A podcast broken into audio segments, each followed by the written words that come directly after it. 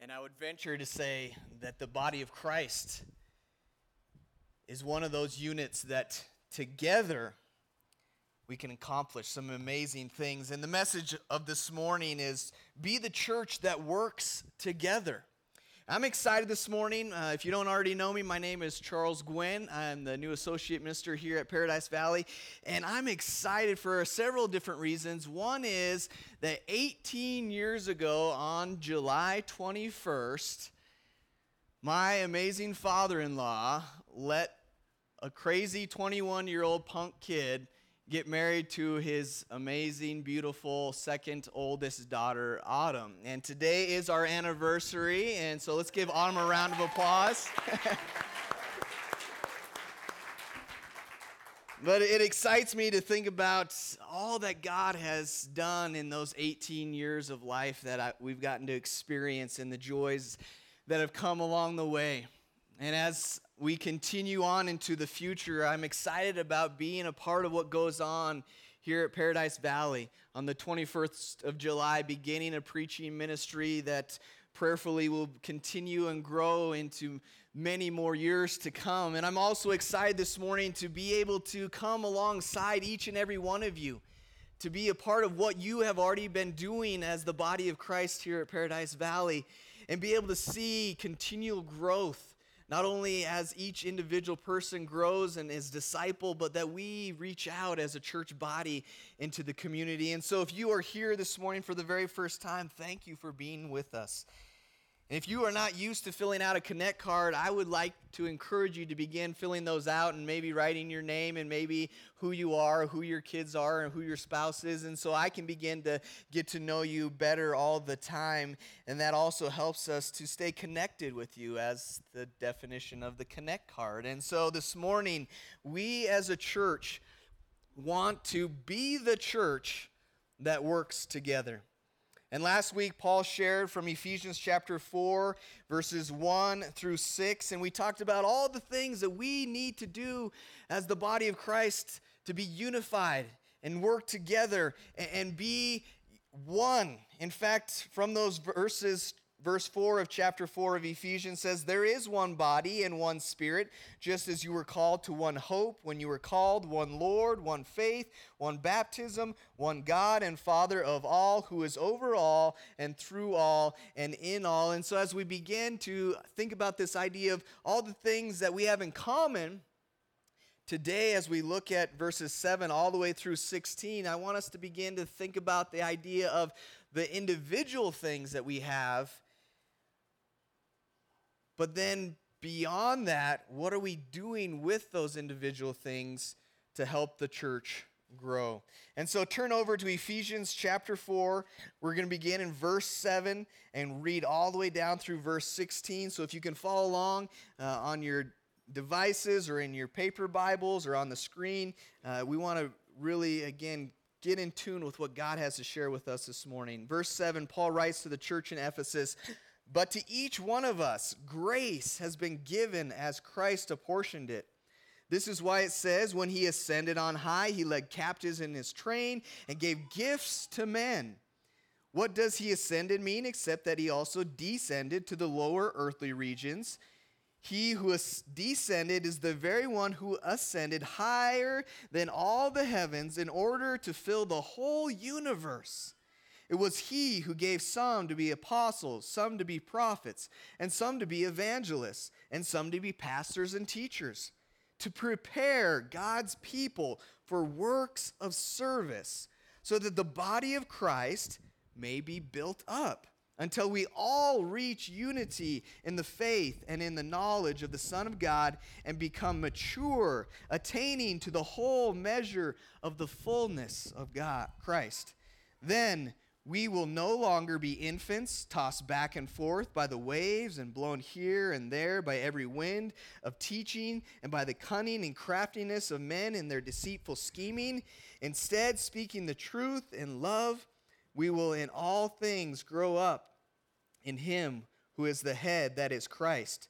From Him, the whole body, joined and held together by every supporting ligament, grows and builds itself in love as each part does its work. Will you pray with me? God, this morning, once again, we are humbled to gather into your presence. We are filled with joy knowing that as the body of Christ, we have the ability to lean on one another, to build one another up, one another up, to pray for one another, and all the while looking forward to the day when you come again. God, may you be glorified through this time as we meet before your throne room. And it's in the name of Jesus that we pray. Amen.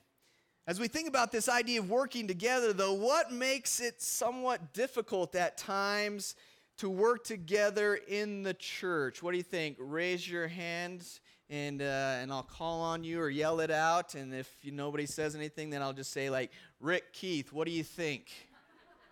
What do you think? What makes it difficult at times to work together in the church?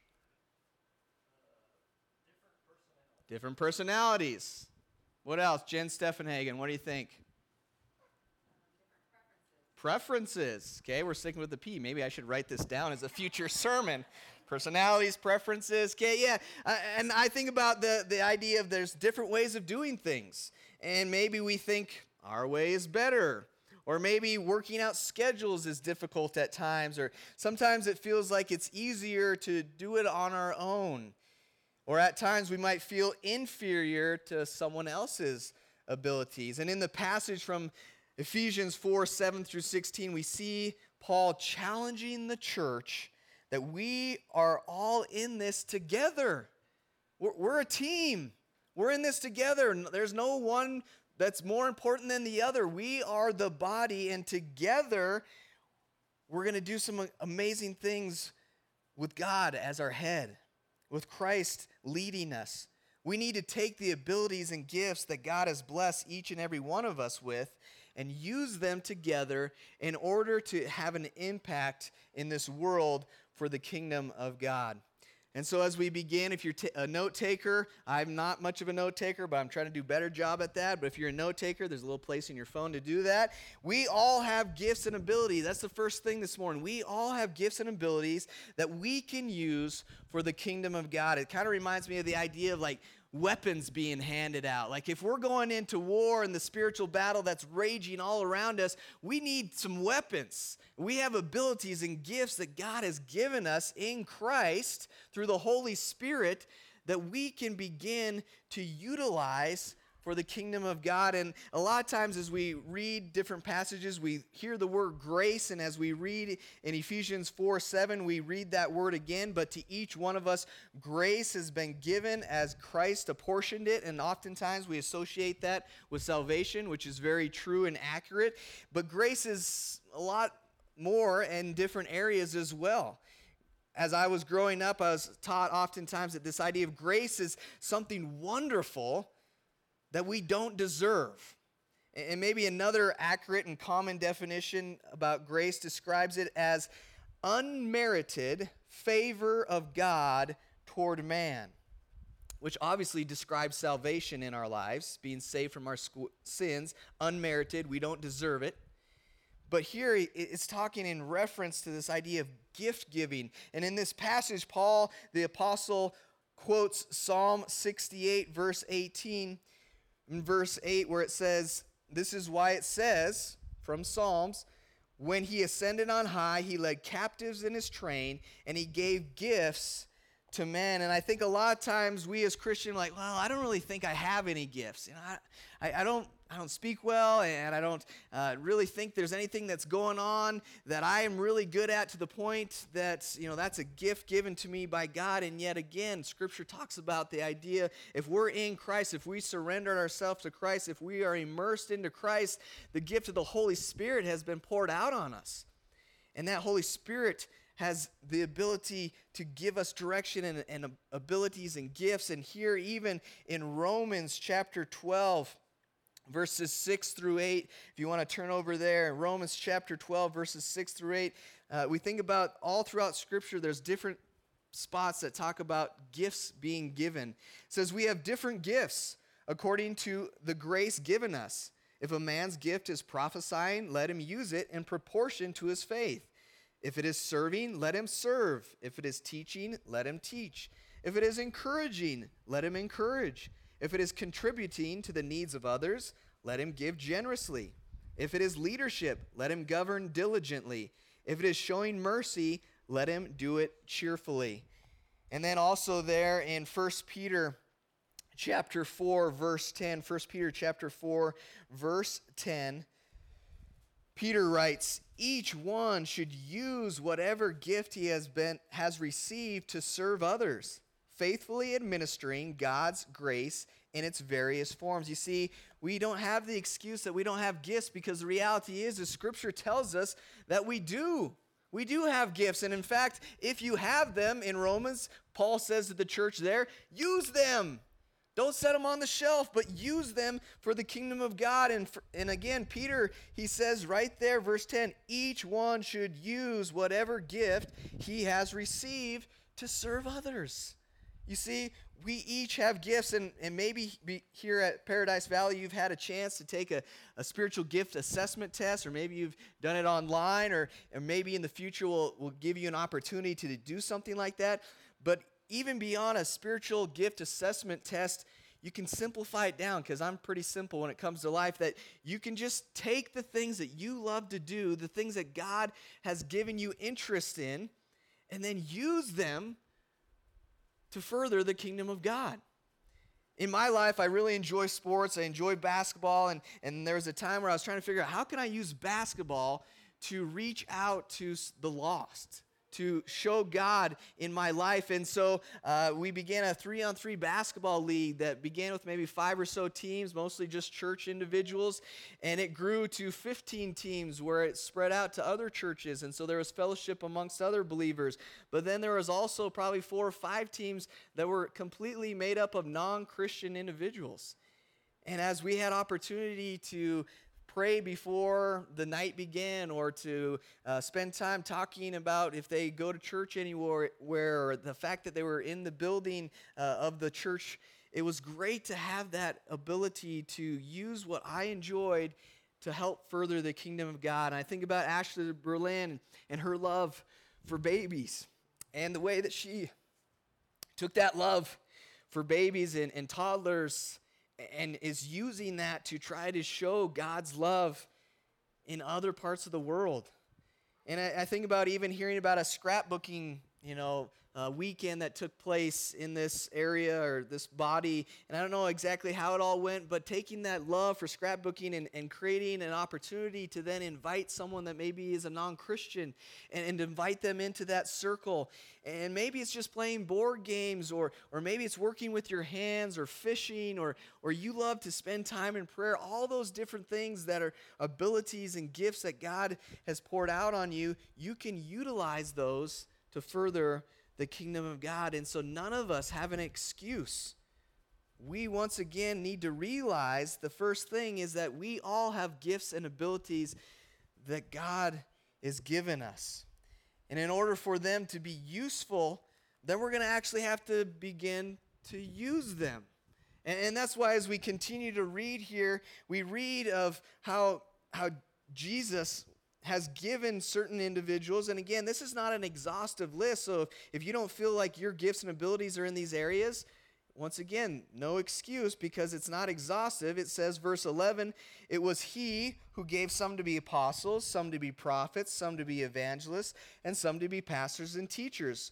Leadership gifts, great. If you have those gifts, use them, okay? And begin to hone them and begin to work at them in order that because part of your responsibility is to then in verse 12 to prepare God's people for works of service so that the body of Christ may be built up until we all reach unity in the faith in the knowledge of the son of God and become mature attaining to the whole measure of the fullness of Christ. And in this video that we showed at the beginning, as they began to row, one of the words that appeared on the screen is being prepared. Prepared. And, and I think about if we are going to actually take our abilities and utilize them, we have to get prepared. We need to get prepared. And so if you're writing notes, that's the second thing I want you to get this morning is that we need to be prepared. And not only just those who have the leadership gifts, but each and every one of us using what we have, preparing, getting used to them, and then utilizing them in areas of works of service, he says. And I think about when was the last time we did anything for the kingdom of God? Maybe in the area of just serving here on a Sunday morning as part of the body. Where could you get involved? Maybe it's in a, on a work day and maybe you're really crafty or you're a really hard worker with your hands and so you need to get involved in a work day or maybe teaching a class or maybe helping with vacation bible school that'll be coming up here shortly in august we need as many people that are willing to join in and it's a it's an evening vbs and so all you gentlemen that might normally work you have an opportunity to come in and be the spiritual leaders and be a, a witness to the younger kids that men are a part of the church to come in and be helpful in those ways. And you don't have to necessarily be the teacher, but you can be the helper. Be a part of a ministry team, or maybe when was the last time you helped a friend or a family member or a stranger out in the name of the Lord? When was the last time you invited someone over to your home and had them in your home? Uh, just this past week, I got invited into home, and it was fun. It was exciting. It was joyful of being a part of the body of Christ. And so, when was the last time you invited someone into your home and enjoyed that fellowship? Invited someone to a Sunday morning assembly of the church body. You see, there's so much that can take place when we begin to just imagine more begin to brainstorm and, and think through where we can be involved and how we can have an impact. And a lot of times we want to just soak it all in. We come Sunday mornings, or maybe we go to Bible study, or we spend time in God's Word each and every day, which is essential and important. But oftentimes we soak it all in like a sponge, and then we just, okay, we're good to go. And we just set it on the counter underneath the sink, and pretty soon that sponge that it's saturated with water begins to what? Mold. It doesn't smell real great. It's not very useful and it gets thrown out. You see, we as the body of Christ need to get prepared in order for us to actually live out our faith in order that we may see God work mightily in us to the point where it continues on to say, that we all might, well, first of all, it says, so that the body of Christ may be built up until we all reach unity in the faith and in the knowledge of the Son of God and become mature, attaining to the whole measure of the fullness of God. You see, we need to be built up until we all reach unity in the faith. Not just certain individuals, not just the ones that have been coming the longest, not just the ones that have had parents or grandparents that were Christians long time. Every single one of us need to be built up in order that we all might reach unity in the faith and the knowledge of the Son of God, and to the point where we become mature. And I, you know, I struggle with that one. That's why I've been in youth ministry for 16 plus years. Uh, you know, I, I just, I'm, I'm, right along the level of a junior high student sometimes. It's hard to mature uh, at times. And so, becoming mature, attaining to the whole measure of the fullness of Christ, it takes work. It's not something that's just going to come easily easily, but we need to work at it and be the body, be the church that works together in order that if you're taking notes that we can stand firm on the front lines that we can stand firm. You see, when we have these abilities and gifts God has given us, we begin to prepare and utilize those gifts, then that helps us to then be able to stand firm on the front lines of the battle. Ephesians 4 14 through 16 says, Then we will no longer be infants, tossed back and forth by the waves and blown here and there by every wind of teaching and by the cunning and craftiness of men in their deceitful scheming. Instead, speaking the truth in love, we will in all things grow up into Him who is the head, that is Christ. From Him, the whole body, joined and held together by every supporting ligament, grows and builds itself up in love as each part does its work. And as I think about this idea of infants, you know, we have Clark and crew up here, uh, just newborn infant babies. And as they grow and become toddlers, they'll go out into the park. And a lot of times you'll see babies or toddlers out there and they're reaching and they're putting sand in their mouth and they're, they're dumping sand on their head. And, and as adults, we, you know, no, don't do that. No, that's yucky, yucky, yucky, you know. And we begin to teach these babies, these infants, you know, that's, that's not okay to be, you know, putting dirt in your mouth. And if we went to a park and we saw a 21 year old adult male that's there and he's sitting on the ground and, and he's putting dirt in his mouth and rubbing it on his face, we would immediately know that, hey, something's not quite right here. They're, they have not gotten to the point of maturity. There, there's something that, you know, what, what's, what, can I help here? What's going on? We, we would know that there was something wrong. And the reality is true when it comes to Christianity. If we want to stay infants all of our lives, that's not okay. It says right here, Paul to the Ephesians, then we will no longer be infants. We can't remain a baby all of our Christian lives. And the reason why is because if we're going to go into spiritual battle against the enemy, the enemy is well trained. He's got demons. Satan's got demons that are veterans when it comes to spiritual battle. And if we're going to go out and battle and we go out as kindergartner class, if we go out as a kindergarten class that's expecting to win the spiritual battle, and yet we're still just very immature in our faith, we're going to lose big time. We have to grow up. We have to mature. We can't be tossed back and forth by every wind of teaching and the lies that the world is trying to feed us and the waves that come and crash against us. I think about going to the ocean, and, and as a, a kid, for the very first time, I had finished the seventh grade. We got my parents promised us to go to uh, Orlando. Disney World and we went to the ocean and man I just remember especially the salt taste, especially. But the reason I was tasting so much salt is because the waves were like knocking my feet and I was going under and I was being bombarded by the waves back and forth and I couldn't stand up. And I was, you know, I thought I was tough and strong and, and yet these waves were constantly pounding. And as we took our kids to different uh, the, the different oceans, uh, we, we experienced the same thing on those beaches where I was keeping a close eye on these kids. And, and I thought about uh, how we started at one point, and Autumn set up camp on the beach. And then, like 10 minutes later, my kids were slowly down the beach way over here because the waves had slowly moved them along because they were constantly being bombarded. And a lot of times, what happens in Christianity is the same thing here, where we're affected by the wind and we get slowly moved off of the true center of God's word. And, and the waves begin to crash back and forth, and we begin to move down the beach. And God's word says to not allow that to happen. There will be no lo- then we will no longer be infants tossed back and forth by the waves and blown here and there by every wind of teaching and by the cunning and craftiness of men in their deceitful scheming. Instead, instead, speaking the truth in love, we will in all things grow up into Him who is the head, that is Christ. We need to speak God's truth in love.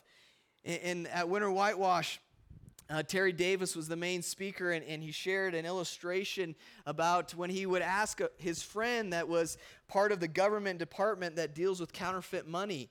And he asked, Terry asked his friend, how they can constantly keep up with the different kinds of counterfeit money and how they're able to identify all that. And his answer was, We don't worry about all the different kinds of counterfeit money, but we focus on all the details of the genuine money. They focus on the truth, and then they know how to identify something that is counterfeit. We as Christians need to focus on the truth. God's word, the Bible, know it in and out, and know that when something is not lining up with God's word, then we can address that. And when we address that, when we share God's truth, we need to do that in love. And we all know people that don't oftentimes share truth and love and we oftentimes call that they don't have much tact you know? And maybe the truth is is that i have something on my nose or in my nose nostril and there's a way to let someone know that you're like just hey you got you got something right there. You know that's tact that's showing truth sharing truth and love.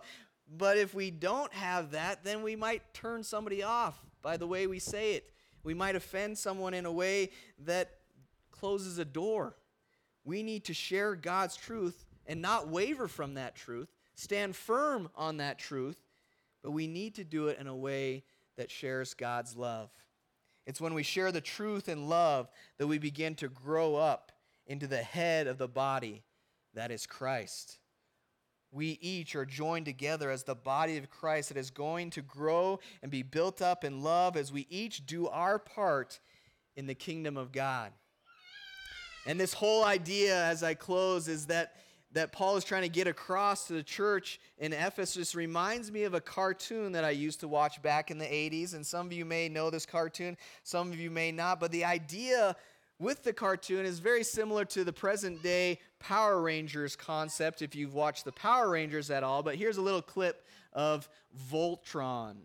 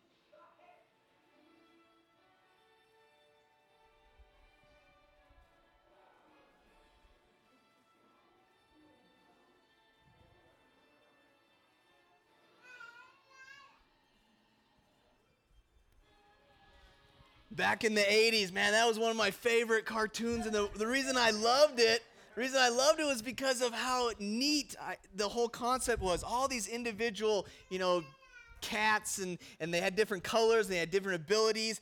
But when they all came together, they formed Voltron, which was so much stronger and more powerful than anything else that they would ever come up against. And the reality as Christians is that each and every one of us have gifts and abilities that God has blessed you with. And when you come together as the body of Christ, we can do immeasurably more as we ask God to do immeasurably more through us. And so this morning, I want to encourage you and challenge you that you are an important, vital part that's going to help the body grow. And as you look through all of Ephesians, that's a reoccurring theme, something that is not new. It's con- Paul continually brings that up. And I want to close with you thinking about where you can get involved and, and share this last illustration with you. It, it's an article written by Jim Stovall with the idea in mind about working together as a church. More than, vir- more than virtually any other animal, horses have impacted the way we humans have lived throughout most of recorded history. Time's up. Many of us who have lived in the 20th and, 20, and now the 21st centuries have no direct connection to horses, but there is still much they can teach us. Recently, I was reading about draft horses, which are very large, muscular animals that throughout history have been used to, for pulling great loads and moving very heavy objects. A single draft horse can pull a load up to 8,000 pounds. The strength involved in this is hard to imagine. And so then we can speculate what would happen if we hooked up two draft horses to a load. If you instantly thought two draft horses could pull 16,000 pounds, if one draft horse could pull 8,000 pounds, you would be wrong.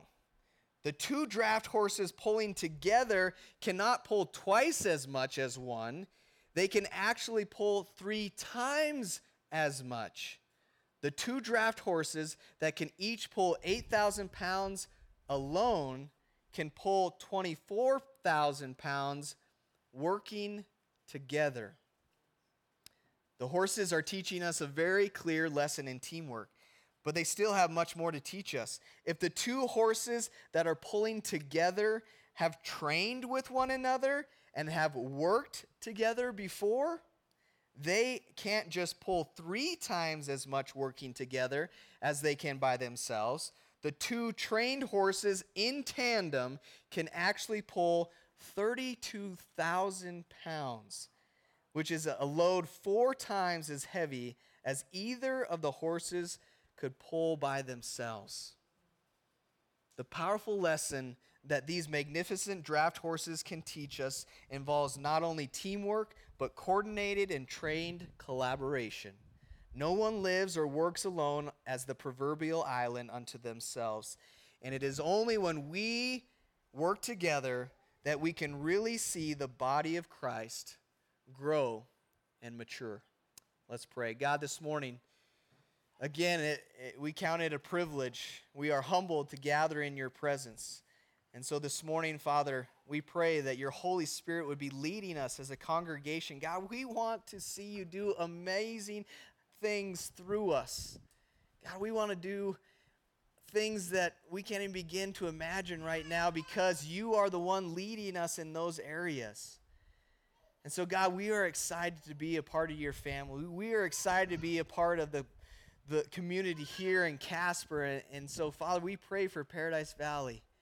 We pray for the surrounding areas of Casper that this body would grow, that we would mature, and that together our abilities would be brought together in a way that we could see you do awesome, amazing things, God. So, God, we are here humbly gathered before your throne, desiring for you to lead us, direct us. Father, may you be glorified in everything that goes on as the body of Christ meets here at Paradise Valley. May we not only just come together, but may we go out into the world using those abilities, those gifts that you've given us in areas of works of service in order that we can grow and mature and stand firm, not being infants, not being affected by the waves or the winds of this culture, but that we would stand on the truth and share that truth and love that the world would know you as their Lord and Savior. And we pray all this in the name and the power of your Son, Jesus. Amen.